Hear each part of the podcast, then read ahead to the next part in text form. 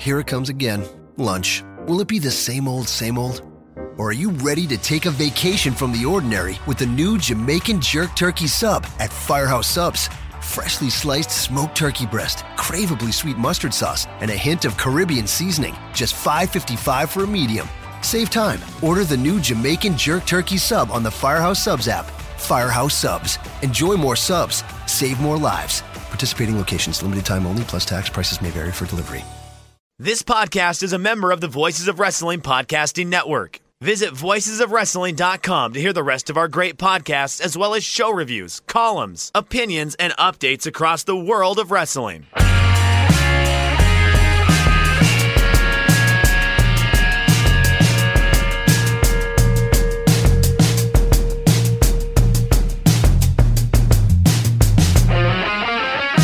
It's Shake Them Ropes episode. Let's call it 326. My name is Christopher Brino. With me, as always, is Jeff Hawkins. Jeff, how you doing? Pretty good. The secondary shows this week were pretty much hot fire. Yeah. Oh, man. I was completely glued to my television screen throughout all of NXT US. That was basically TV made for Christopher Brino, and I'm pretty sure television made for Jeff Hawkins. Especially the tag team stuff, yeah. Yeah, no, that's what I'm saying. That NXT US, that was all about it. But first, before we get into that, we've got the cleanup section. We got a little bit of news to go over here. I know that you mentioned Tommaso Ciampa. I kind of want to start with that as well. I'm hearing that Tommaso Ciampa is quote unquote on borrowed time. Supposedly had neck surgery today, and I guess at the NXT tapings they will be doing whatever fallout needs to be done about that. Could be out anywhere from 6 to 14 months, I believe, was the original estimate. Which puts, of course, everything that they'd done over the past few tapings and for the build to take over in Brooklyn out the window.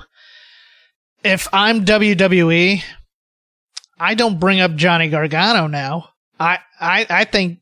Yeah, gosh, because I don't have faith in them anyways. I think you keep him down there and you put the belt on Johnny and you start telling some sort of news story with Johnny and weave in this injury angle as best you can. I don't think you can ever, of course, like tell the full Tommaso Johnny story that you were trying to tell initially here, but...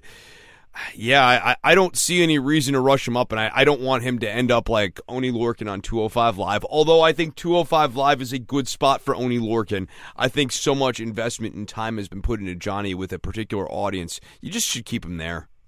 Yeah, probably. Give him the run, give him the redemption story. There are other people on that roster that you could put the belt on. And they're all...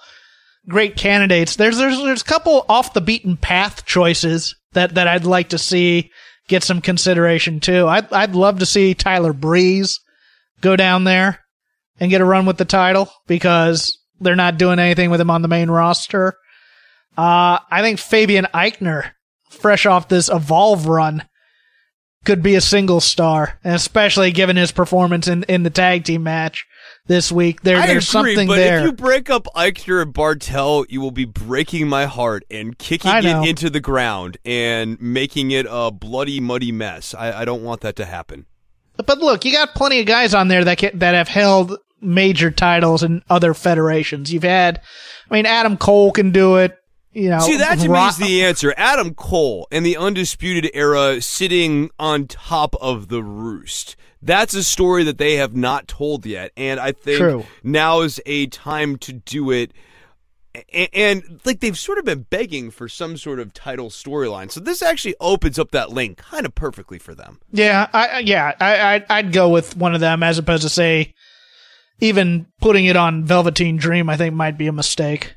Yeah, or if you're going to put it on a babyface, the first people I would immediately have them dealing with is the Undisputed Era, and the Undisputed Era is in the chase. But I think sooner rather than later this year, the belt has to end up on a member of the Undisputeds. I'm assuming it would be Adam Cole, but it would be more interesting if it was Kyle O'Reilly. Yeah. Roddy. Kyle O'Reilly. So, also in the news, it was announced by JR that his WWE contract has expired and he'll be looking into other options, with supposedly AEW being among them. Will AEW let him pitch his barbecue sauce? I don't want him anywhere near AEW. And look, this is going to come off as a burial of sorts. It probably is. Right now, JR is to wrestling fans probably what Gordon Soley was to me in that latter-day WCW thing. Oh, yeah, like around 1991 when he totally doesn't have it anymore. Yeah. Yeah. Look, JR has been living off of this. There's so much goodwill from the Attitude Era that he has been able to ride on for the last 6 or 7 years when the commentary chops haven't been there to stick with your memory. Let me even go even further. Not just the goodwill, but the feeling that he was done dirty by the WWE. Don't get me wrong. He was slightly, but he was a player in this game. Much like Game of Thrones, you either win or you die. JR was head of talent relations for this company. JR to me... Which is a perilous position. Let me get out a few other things first. Jim Ross and Tony Schiavone together, one of my favorite commentary teams ever. JR and the King did nothing for me. JR right now is that 6 o'clock anchor in a major market who's getting a little long in the tooth, but thinks he's a bedrock. He's a cultural icon in this city. That's to me what he was. And I think you know what? He had no business being anywhere near New Japan on Access. Kevin Kelly should have been the voice of New Japan that entire time. He proved in those big shows that he's lost quite a bit on his fastball. If I'm AEW, I'm going after a virtual unknown. I thought the lack of homework was a real problem on those shows with Jim Ross. I don't think that he showed up ready to rock on any of those New Japan shows and thought he could kind of get in there, BJR, look at who's wrestling now, and get by. And he didn't know moves. He didn't know what to look for. He didn't know how to say names. It was a real mess. Yes, and you know what? Also, he has some physical limitations going. The energy's not there. Absolutely, sure. The energy's not there anymore. It's just, if I'm AEW, I want a person who's going to be associated with my brand, and I want someone nobody knows. And I want someone who could theoretically be there for the next 10 to 15 years and create a voice of continuity. Because if you're AEW, what you need to do is what TNA never did, and that is to have a 10-year plan, not of what is every single angle of ours going to be, but what is the continuity of this product going to look like? Because at some point you're going to have an archive, and what you want out of this archive is a sense of production continuity. WWE has a real nice sense of that. You go into different eras, they have a little bit different flavor, but if you're watching stuff from 06, it looks like stuff from 08, which looks like stuff from 09, so on and so forth. With TNA, you're looking at different chunks of their catalog. Some stuff's lit one way, some stuff's lit another way. You got different commentators in, you got people coming out. It's NWA TNA, it's TNA, it's Impact, it's all these different things. What AEW needs is a voice. They can't get Mauro Ranallo, but they need someone who can be that anchor that can be the through line, so that 10 years from now when you're putting together, you know, who's your big star at TNA? Well, Cody Rhodes. When you're doing a Cody Rhodes package, you have that voice calling every major spot in Cody Rhodes' career throughout AEW. Yeah, and if you hire Jim Ross, he can't do that. Jim Ross is... He can't be that guy. He's going to be a guy who... Not for the next 15 years. He's not going to leave until he decides he wants to leave, and he will undermine anybody trying to take his position, because that's what he did with Michael Cole. Now, I have a very off-the-beaten-path guy that I think they should consider, a friend of this show. I think Rob McCarron would make a heck of a voice, and I'll tell you why. Because he was a referee in the Indies, he knows wrestling, and he has a great baritone, he has a nice straight-laced look. Give a guy like that, you know, he's kind of the Rich Bikini of unknown, untapped talent, but there are plenty of other lower level sports announcers, and that's what I think you want. I think you want a sports type guy as opposed to someone who's trying to pop a crowd or get himself over. I think you want a more straight ahead kind of old school approach in that way. And I just, you know, and then you need a light needler, someone who can needle the totally straight guy a little bit, but you don't, to your point, you don't need Jerry Lawler doing puppies in 1998. Right. Right. But I you know what? I think Excalibur is probably going to end up being the color guy on these broadcasts anyways. And he's, you know, he's funny enough and he's knowledgeable enough. I just, the thought of JR being the voice of AEW and the people who are pushing for that, who may or may not be journalists, I just think they need a fresh outlook as opposed to someone who may have goodwill. I mean, if you want to bring him in as a consultant, great. I have no problem with you hiring him to help train the guy, but he still thinks he's the man. And I just think that having that around is going to be more trouble than it's worth. Yeah, I completely concur. If they want to have him on as a booking consultant to get some of his ideas on what they're doing with booking patterns, that sort of thing, I get that. As an announcer, I'm completely against that. I think they need to be thinking more long term. Now, you brought this up. I'm going to transition into 205 Live. Were you at all shocked that Oney Lorcan won the match against Humberto Carrillo? I was a little bit. It makes sense that essentially what we're getting is kind of like the Drew Gulak storyline I was saying that I thought we were getting, I don't know, a few weeks ago now. But this is a bit of a surprise. Like, I didn't actually expect Oney Lorcan to win this and end up in the tournament. I guess this is going to be the vehicle for Gulak and Gallagher to kind of persuade Humberto Carrillo, your high-flying antics are what got you in trouble here, but Oney Lorcan kind of won the match on high-flying antics. Yeah, I'm becoming more of a fan of his than I was on the Indies. No, he's like a light heavyweight Cesaro. Yeah. With better music. I think 205 Live is the perfect spot for him if they ever decide to break up him and Birch. Though I love that team. I say bring them both up. Can Birch pass as a 205er?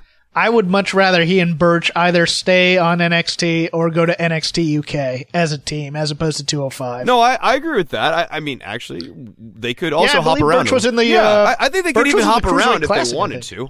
So, you know, if Birch and Lorcan showed up every so often on 205 Live, it would give this card a little bit of freshness and give you guaranteed quality in whatever tag match you're staging. So I'm not averse to them showing up every so often. It looks like Oney Lorcan's going to be more of a regular feature, though. Yeah, and so you're kind of in my, you're more or less in my camp as well, in that this loss is more of a storytelling thing for Humberto Carrillo rather than a setback. Yeah, because the loss was supposed to happen, in my opinion, a couple of weeks ago in that TJP match. So somewhere along the line in this story, Carrillo needs to lose so that Gulak and Gallagher can have a relevance to Carrillo in terms of tutelage and mentorship. Yeah, no, I like that idea. And then we had a pretty good match with Cedric and Akira Tozawa. I'm spirited is what I would typify this as. This is a very good match. They're still kind of playing up the Cedric Alexander redemption angle, which I like. It was just, it's one of those things where it's funny because you asked before we went to air if Tozawa was on his way out.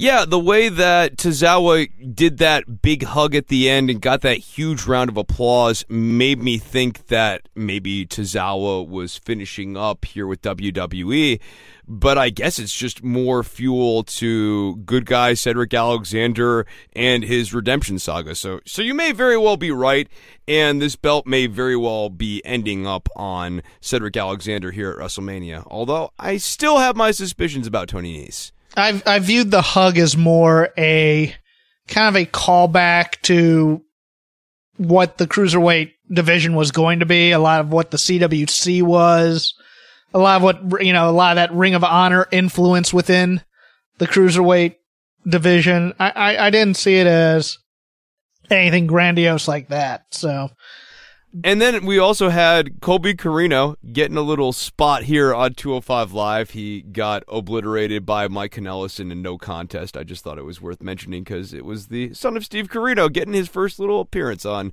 205 Live. Oh, I think it's very. My favorite thing is he went on Twitter and goes, you know, technically I'm undefeated now on 205 Live. I like that he showed up with the bleach blonde hair, a la his dad. I flew on a plane once with Steve Corino, and Steve Corino sat in front of me, and it was the night after a show in Philly. I was not there. I was taking a connecting flight from Philly back to L.A., and he had obviously had a show the night before, and he's leaning against the plane. And he's bleeding on the side of the plane as he's trying to get some sleep. I mean, this is the most wrestling story ever right now. Yeah, no, I liked Nice's, to your point, I liked Nice's little vignette on 205. Yeah, we're still continuing to advance him. And, you know, as we've said before, Tony Nese and Cedric Alexander have the most intrigue on this roster, other than, of course, Buddy Murphy, but Buddy's already champion, so... The spotlight is on the right places as this tournament progresses. Yeah, we just need to fill out this roster a bit more because there is no intrigue on it because everybody's fighting the same people week after week. Everybody has fought each other so many times, and more importantly, they don't ever actually kind of have stakes or through lines into matches or callbacks to other matches, so that would keep things fresh. Hopefully, Lorcan and maybe Birch and maybe a couple of other people from NXT or wherever end up on this roster to spice things up. So from there, we go across the pond to the United Kingdom. There is nothing more awkward than when they try and put in the NXT UK universe. I go, stop that. Just make it all part of the NXT universe. Yeah, I'm completely on board with this. Shouldn't the NXT universe just extend across the planet, and it doesn't really matter which chapter of NXT you're in? And Chris, the greatest team... in all my life, got a vignette and a hype video. That means they're going to win matches. They're going to win matches. It's going to be fun. I'm looking forward to this. My mid-card great team of the Wild Boar and the Primate. Yes. And I think they may be, at least when they go up against the Grizzled Young Veterans, packaged and presented as faces. And they will be very, very fun when they're feuding against the Grizzled Young Veterans. They'll be super spirited. I'm all about mid-card tag teams with character. I am, and I love this team, and I'm looking forward to them. I just they're interesting. That's all I need. I only need interesting people. I don't need you to be great, smooth, you know, workers. No, but interesting, especially after watching Joseph Connors and Ligero. That's all I'm asking for. It's all I'm asking for. Joseph Connors, look, if you want to hear a burial of Joseph Connors, go talk to Joe Lanza, because Joe Lanza will bury the hell out of him.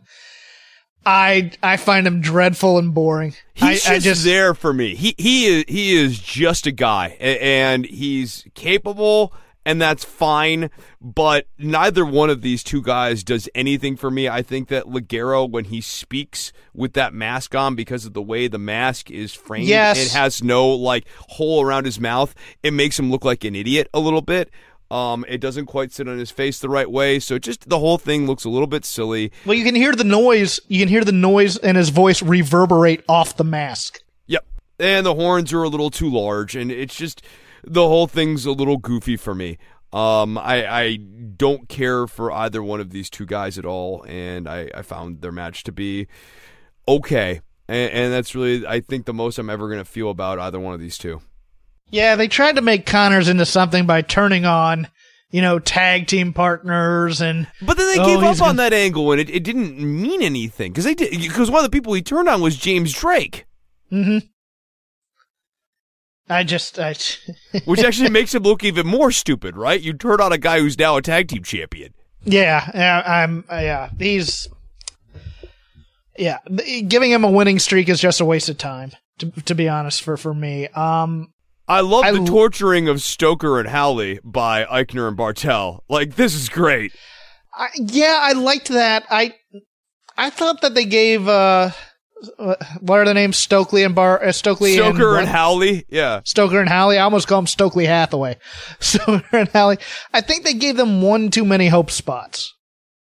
There was the really? One I just thought they were kind of like ragdolls for most of the match. It went on a little too long. I'm definitely with you on this, but I thought that like this was just kind of a demolition derby for most of the match. Minus that one little spot where one of them fired up and hit both the guys. But even then, he was only fired up for like, I don't know, 10 seconds before he was cut back down.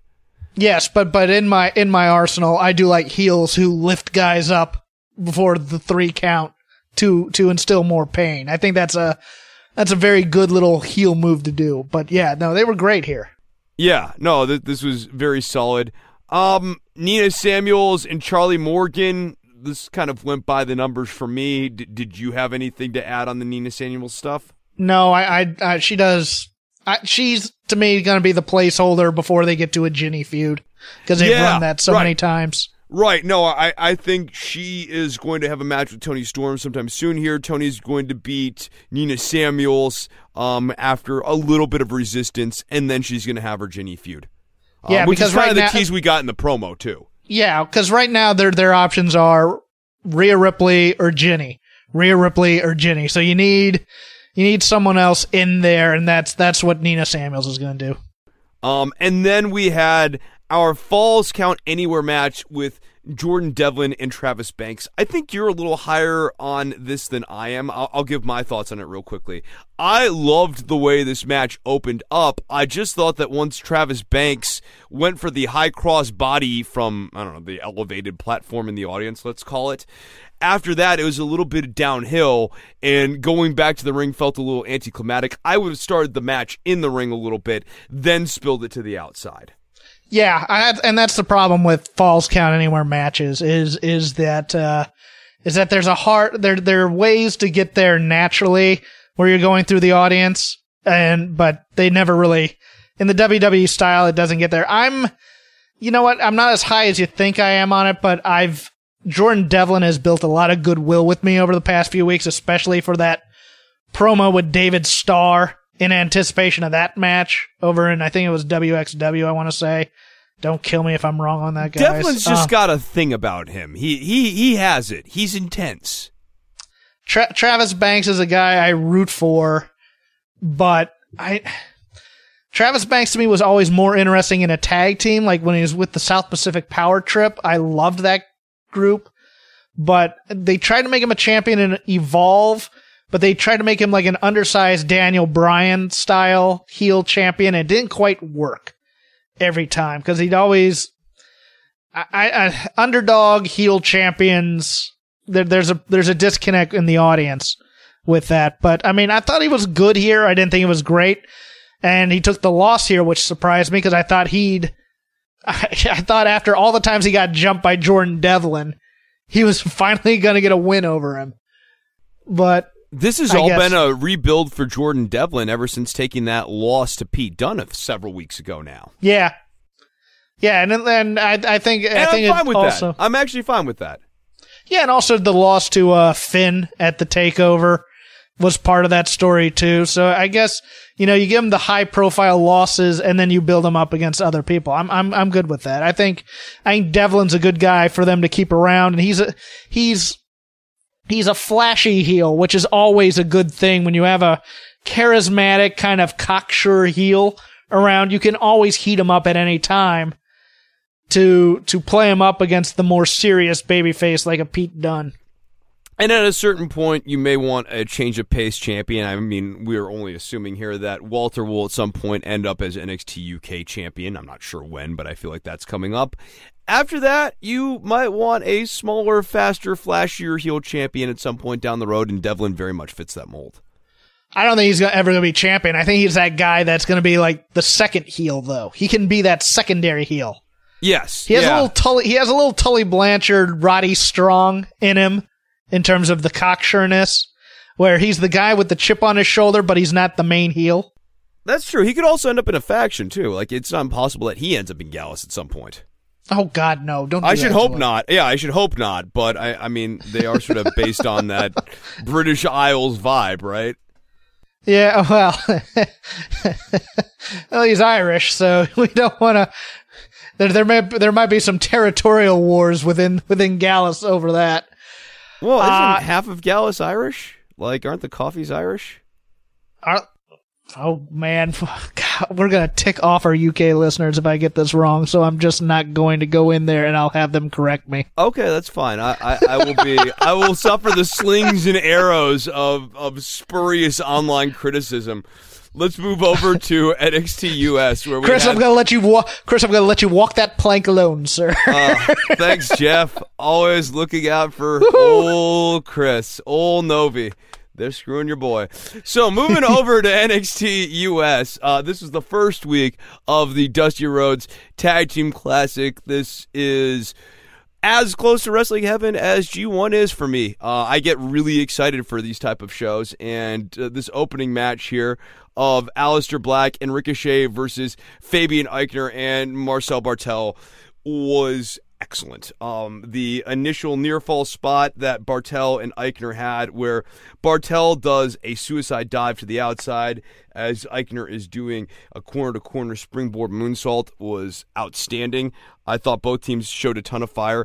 I loved at the end of the match when Aichner is firing up on Aleister Black and sort of does this thing. This might not mean anything to you, but if you've ever played Halo, when you start kind of like nearly killing an elite in Halo, they kind of go into this like berserker mode thing right before they die, and that's exactly what Aichner kind of did. He, it's like, ah, and then he got hit in the face with the black mass and went down like a rock, and this match just had me from beginning to end. I would have really liked this match a lot more if I hadn't seen the Barthel-Eichner squash right before it on NXT UK. And see, I watched this in opposite orders. So this is the first thing I saw this week. It was a very smooth match. It was a very exciting match. It was basically an indie match. I loved the ending of this. I loved the fact that Barthel was trying to fire up for one last shot and just gets hit out of nowhere with black mass. I thought that was very good, as opposed to... No, it was Aichner who gets hit with black Aichner, mass. My fault. And Barthel gets wiped out on the outside. Aichner sees that, and that's what sends him into berserker mode. But the snap kick out of nowhere, as opposed to really setting it up, I liked that. I like having natural endings like that, even if it is on a finisher, rather than... Well, this keeps Aichner and Barthel looking strong because, Black just barely got that, and they just barely got out of there with the win, is the vibe that you get off of that. Yeah, and I like that ending a little bit more than, say, like, the DIY, the name of their finisher, whatever it is, but, it requires a guy to be on their knees for a while they do the gestures, and then they go and do it. I just think the snap kick, 1, 2, 3, really like that a lot. Yeah, absolutely. After that, we get a package of Dominik Dijakovic and Keith Lee going to a double countout, and we go to the training center where Dijakovic is training our boy from a couple of weeks ago. What was his name? Oh, Bugenhagen. Yeah, Bugenhagen. Bugenhagen's getting some pointers from Keith Lee and Danny Burch, and Dijakovic comes in and starts like kind of forcing his way to the ring. He's like, we're going to have this match right now. We're going to have this match right now. And then we get told after that a rematch is going to be booked from 2 weeks from now, which I like. Something to look forward to. And I like that NXT does this because, for example, main roster WWE television very rarely gives us something 2 weeks out. Yeah. It was fine. It's...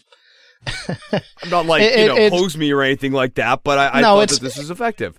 It's NXT high school, I'll see you by the lockers at lunch today, that kind of thing. And they do that okay sometimes. This one felt a little bit, it's like, well, if they're in the training center every day, they could probably do this every day then. Then we go to Oney Lorcan and Danny Burch versus the Forgotten Sons. Forgot no more, Jeff. This time represented by Wesley Blake and Steve Cutler. Jackson Riker hangs out on the outside. I was not as hot on this match as I was on her opener, but that's because the Forgotten Sons still don't do a lot for me. I will say this in their defense. This was one of the stronger Forgotten Sons showings. It might be their best match to date. That said, their best match is still not something I get super excited about. I would agree that this is one of the better Forgotten Sons outings that we've had. I thought there was a lot smart about this match, but the thing that made it smart also took me a bit out of the ending. And I'll tell you what it was. Yeah. I think not enough is done in tag team wrestling about how worn down a partner is and the quick tag things and affecting it. I thought that part was very smart. The problem I had was Lorcan's working his back, selling his back for most of the second half of that match, and then he starts running full speed, and they tried to play it off as adrenaline, and then all of a sudden his back hurts again. I'm just like, it's my problem with indie wrestling in that the tag sequencing was kind of weird there too. Like they got it around to make some sense, but it felt very weird when Birch went to tag Lorcan. Guy should not be running full speed after getting worn down. That's always been my issue with modern indie style. I liked that he was kind of laying on the when he was laying on the apron and Birch looks at him and realizes I got to do this by myself for a while he rests up. I think that part very, very smart. It's just that last kind of sequence that led to the pin. I kind of went okay.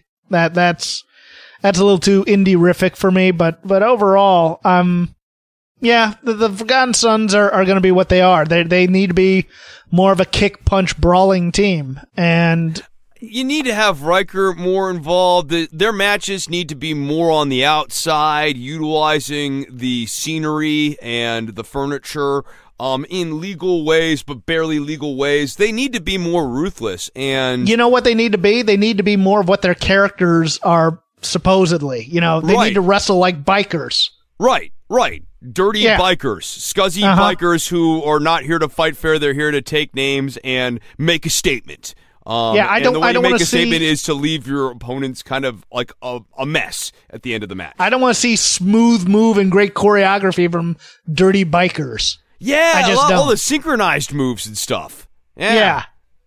No. I don't want to see that. No. Next, we get the Street Profits, Angelo Dawkins and Montez Ford versus Mustache Mountain, Tyler Bate, and Trent Seven.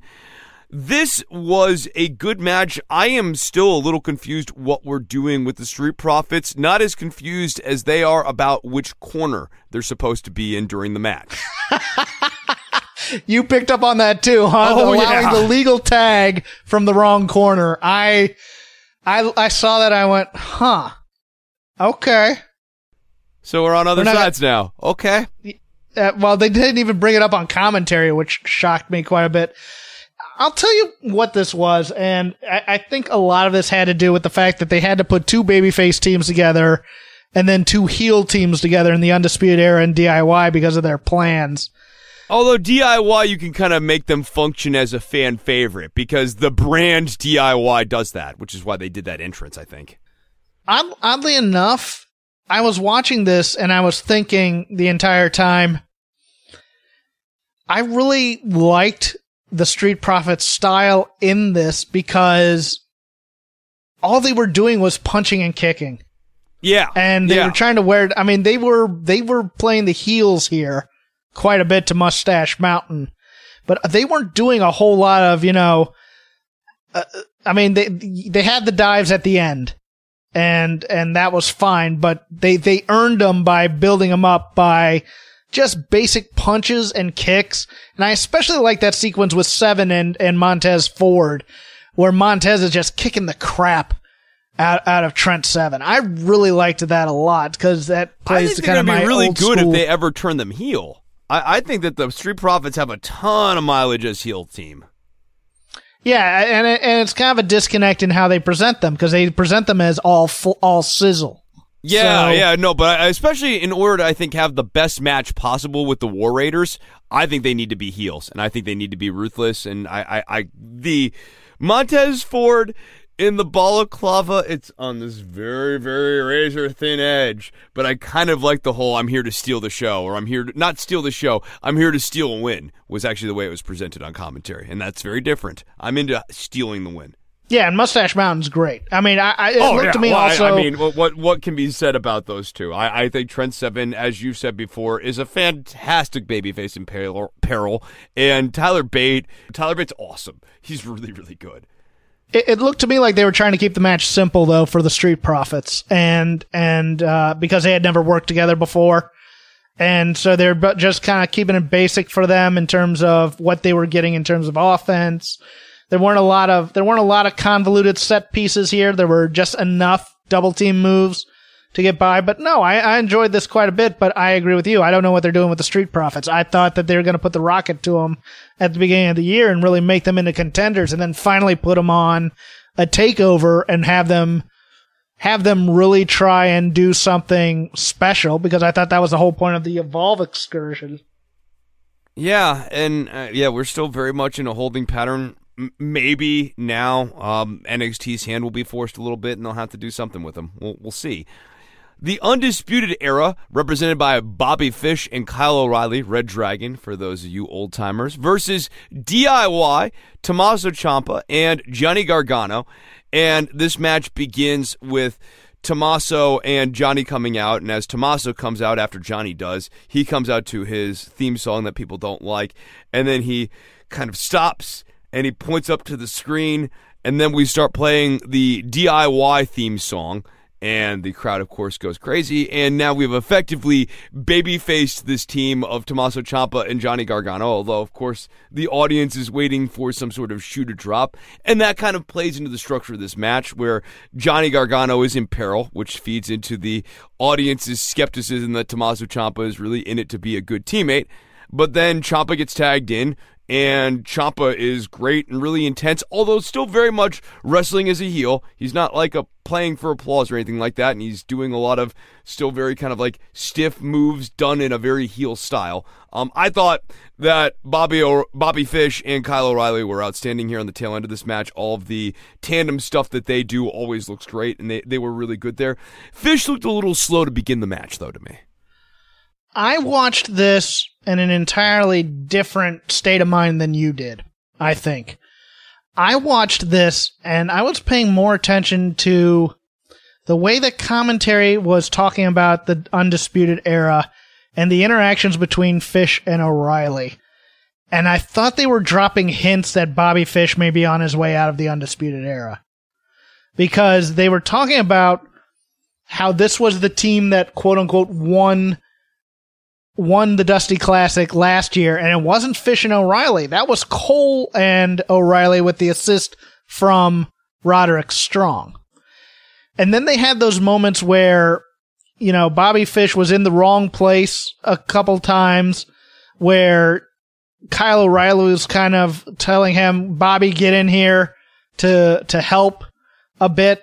It felt a little bit like they were dropping hints here. Now, I don't know if they are, but if they were, they're going to play the long game here and then point back to these types of things as a reason. That said, in the ending stretch of this match, when they said, you know, Dusty's probably looking down and smiling, and my snark came in and goes, Dusty's probably looking down and going, Kyle, those bounces off the ropes were ridiculous looking, but I was entertained by them. When he does the bounce back through the ropes and then back in with the lariat and then under the between the second and the bottom rope and back, I howled, because comedic Kyle O'Reilly is so great. But you didn't get a lot of that on the indies, other than sleazy Kyle in PWG. And now he's just this goofball in some ways, while also being an ass kicker, and I love him to death. Yeah, no, I love Kyle O'Reilly. I can't get enough of this guy. And this would be, he's also a dark horse contender to me to be champion. I think the odds of that are pretty low, but like, if you told me Kyle O'Reilly was the NXT champion, that wouldn't strike me as far-fetched, and I know I'd be getting good matches. Nobody gets their butts kicked like Kyle O'Reilly, and nobody sells quite like Kyle O'Reilly can. He always, and when he's intense, he's really intense. He does a really good job, like, selling that intensity. And you know what that does is that helps is the comedy, because like, you remember that time, it was the triple threat with the AOP and, I think DIY, where he gets like, he's all intense and he gets back suplex and he gets up intense, no selling it, and then just falls out of the ring all of a sudden. That's what makes his punch drunk comedy so good, is the intensity he does to build up the credibility beforehand. Yeah, no, it's the range. It's the loud and the soft. It's having those different dynamics to play off of, so that the loud parts seem louder and the soft parts seem softer. So we've wrapped up those shows. Is there any? We also had the Velveteen Dream getting challenged by Matt Riddle.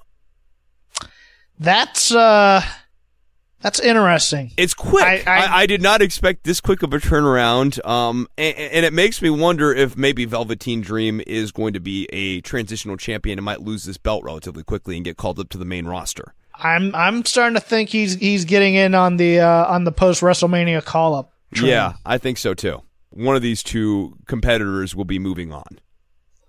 Yeah, especially since Lars Sullivan has been nowhere to be seen. Any changes to Fastlane predictions that you want to make? Not that I can think of. I want to backtrack on my Ricochet possibly getting the black mass kick to cause a loss of some way. I don't think that's happening. It's not happening, probably because I think the Ricochet Aleister Black team is going to have a bit of a run here. So, so now you're on board with me. Yeah, I think that's what's happening. I think we're going to run with this team for a minute. They're hot. They've got good, easy match booking patterns with good, easy finishes to go to. You either go for the flashy 630 senton, or you have the sudden, out-of-nowhere black mass. Gives you a lot of different outs. They're a good team. Want to thank those of you who have subscribed to the Patreon, patreon.com/shakethemropes. And all of the positive feedback we've gotten for the Andy Kaufman episode. That we do hard work going into like those type of episodes, and to get positive feedback on that is really awesome. And so I just want to say thank you. I've received some good feedback on the Great American Bash 1985 episode. People seem to enjoy our live watch of that. So for as little as $1 a month, you can go over and get all 5 of our premium episodes over there. You can follow me at CrapGame13. You can follow Chris at ChrisNovembrino. You can follow the show at Shake Them Ropes. Chris, hit them up with your other projects. My other show's called Don't Worry About the Government. You can subscribe to it on iTunes and Stitcher, and I think Spotify. I need to double check that, but I always say iTunes and Stitcher. I think you can also do it on Spotify. Search for Don't Worry About the Government. Man, my other show is called the All in the Family Podcast. We dropped an episode of that this week, which you can check out at allinthefamilypodcast.com or by subscribing on iTunes and Stitcher. Thanks. We'll be back on Tuesday reviewing Fastlane and the Raw and SmackDown Fallout afterwards. So much wrestling. We'll see you then. So much wrestling.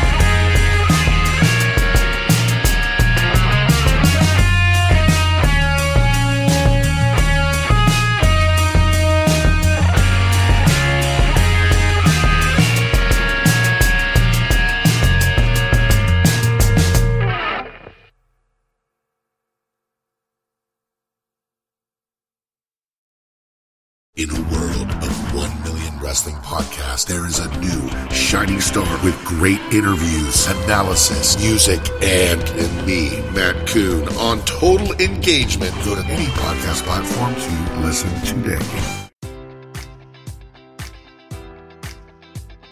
Enjoy all your favorite sports like never before at BetMGM. Sign up using code Buckeye and receive up to $1,500 back in bonus bets if you don't win your first bet. When you register with BetMGM, you'll get instant access to a variety of parlay selection features, live betting options, and the best daily promotions in the business. And with BetMGM at your fingertips, every play and every game matters more than ever. Place your money line, prop, or parlay bets with the king of sportsbooks today. Sign up using code Buckeye and receive up to $1,500 back in bonus bets if you don't win your first bet.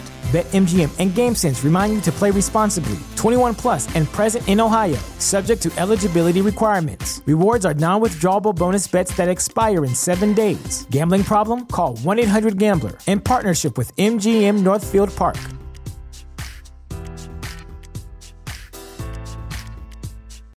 You know how to book flights and hotels. All you're missing is a tool to plan the travel experiences you'll have once you arrive. That's why you need Viator. Book guided tours, activities, excursions, and more in one place to make your trip truly unforgettable. Viator has over 300,000 travel experiences to choose from. Everything from simple tours to extreme adventures and all the niche, interesting stuff in between. So you can plan something that everyone you're traveling with will enjoy. Real traveler reviews give the inside scoop from people who've already been on the experiences you're considering, so you can plan with confidence. Free cancellation helps you plan for the unexpected, and 24/7 customer support means you can travel worry-free. Download the Viator app now and use code Viator10 for 10% off your first booking in the app. Find travel experiences for you. Do more with Viator.